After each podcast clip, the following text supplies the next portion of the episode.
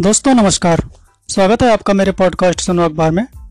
पिछले एपिसोड में मैंने आपसे कुछ संस्मरण की बातें की थी, जिसमें कि नैनी ब्रिज का भी संस्मरण था, जो कि छूट गया था, और खाद्य सुरक्षा के बारे में बात थी, जो कि इस बार भी होगी। तो शुरू करते हैं नैनी ब्रिज के संस्मरण से। ये मुकेश रमण की फेसबुक वाल से है। यमुना नदी पर बना यह पुल जितना आकर्षक है, उतना ही मुझे डरावना भी लगता है। यह पुल सुंदर इसलिए है कि इस पुल पर न जाने कितने ही प्रेमी जोड़ों ने मोहब्बत की नई इबारतें लिखी। सामने बहती गंगा को साक्षी मानकर जीवन भर एक दूसरे का साथ निभाने की कस्में भी खाईं। रूठी हुई प्रेमिकाओं को प्रेमियों ने इस पुल पर मनाया भी। यमुना के दो किनारों को जोड़ने वाला यह पुल न जाने कितनी ही जिंदगियों को जन्मों जन्मों के लिए जोड़ चुका है। यही इसकी सुंदरता है।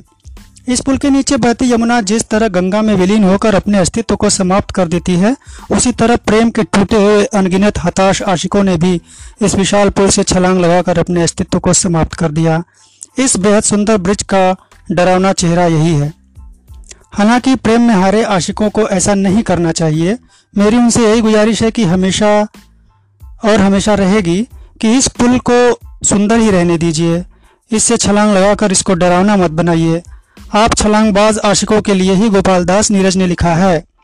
छिप छिप कर अश्रु बहाने वालों, मोती व्यर्थ लुटाने वालों, कुछ सपनों में मर जाने वालों, जीवन नहीं मरा करता है।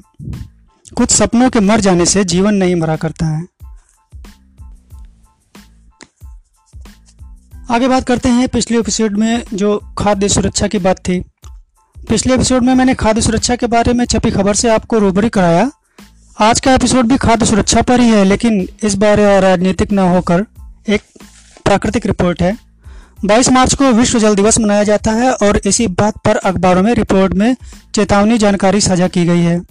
अखबारों ने लिखा है कि पानी बेशकीमती है, इसे बचाइए, लेकिन बर्बाद करने वाले तो परवाह नहीं करते हैं, क्योंकि मैं खुद रोज़ देखता हूँ कि यहाँ दूध उत्पादक खटाल वाले जो हमारे आसपास हैं, डेयरी वाले, वे प्रतिदिन लाखों लीटर पानी ज़मीन से मशीनों से निकाल कर गोबर बहा देते हैं।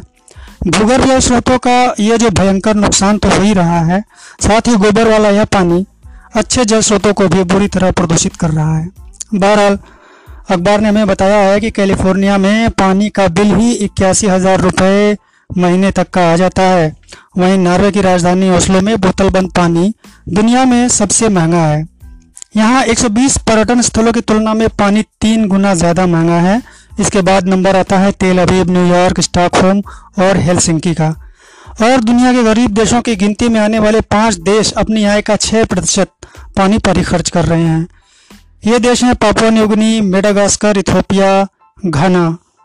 Bharat में भी संकट बढ़ रहा है और मानसून भी संकट बढ़ाने वाला है, क्योंकि यूनिवर्सिटी कॉलेज ऑफ़ लंदन के समुद्री विज्ञान के विशेषज्ञ ने अपनी रिपोर्ट में चेतावनी देते हुए बताया है कि 16 सालों में अटलांटिक महासागर की धारा सबसे कमज़ोर पड़ी है, जिससे यूरोप में हीट वेव बढ़ी है और इससे भारत में मानसूनी बारिश कम होगी।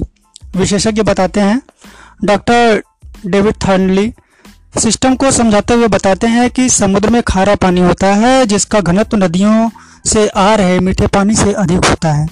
धरती के माध्य में यानी इक्वेटर में गर्मी ज़्यादा होती है, इसलिए यहाँ के समुद्र का पानी ज़्यादा गर्म होता है। लेकिन आर्कटिक और अंटार्कटिका के पास पानी ठंडा होता है। ठंडा, खारा पानी समुद्र की गहराई में उतरने लगता है और उसकी जगह भरने के लिए समुद्र का गर्म पानी बहने लगता है। इस सर्कुलेशन के कारण सारे समुद्र एक दूसरे से जुड़े हुए हैं। इसी सिस्टम से गर्मी और सर्दी का संतुलन बनता है। हवाओं की दिशा और उनकी तासीर बनती है। मानसूनी बारिश की इस सिस्टम को समझने की मानसूनी बारिश भी इस सिस्टम के वजह से होती है। इसी कारण समुद्र की गहराइयों में बन रहे पोषक तत्व ऊपर आते हैं, जिन पर मछलियाँ निर्भर होती हैं और मछलियों पर धरती की एक बहुत बड़ी अर्थव्यवस्था निर्भर होती है। इस सिस्टम की रफ्तार धीमी होती जा रही है। इसकी वजह मानव निर्मित विकास है, क्योंकि इसका सर्कुलेशन के धीमे पड़ने का समय 19वीं शताब्दी में औद्योगिक क्रांति से मैच करता है। भारत के मानसून के बारे में भविष्यवाणी करते हुए वह कहते हैं कि भारत सूख रहा है और सूखता चला जाएगा। मानसून की दिशा भी दक्षिण की ओर बढ़ती चली जाएगी। भारत के मैदानी इलाके सूखने लगेंगे और रेगिस्तानी क्षेत्रों में बारिश ज़्यादा होने लगेगी। अगर सर्कुलेशन की रफ्तार धीमी होती चली गई तो भारत में खड़े होकर आप मानसून को हिंद महासागर में बरसते हुए देख सकेंगे, लेकिन भारतीय तट सूखे रह जाएँगे। भोजन सुरक्षा के लिए यह सबसे बड़ा खतरा साबित होगा। दोस्तों, आज के अभी इस छोटे से एपिसोड में इतना ही। अगले एपिसोड में फिर मिलते हैं, तब तक के लिए नमस्कार।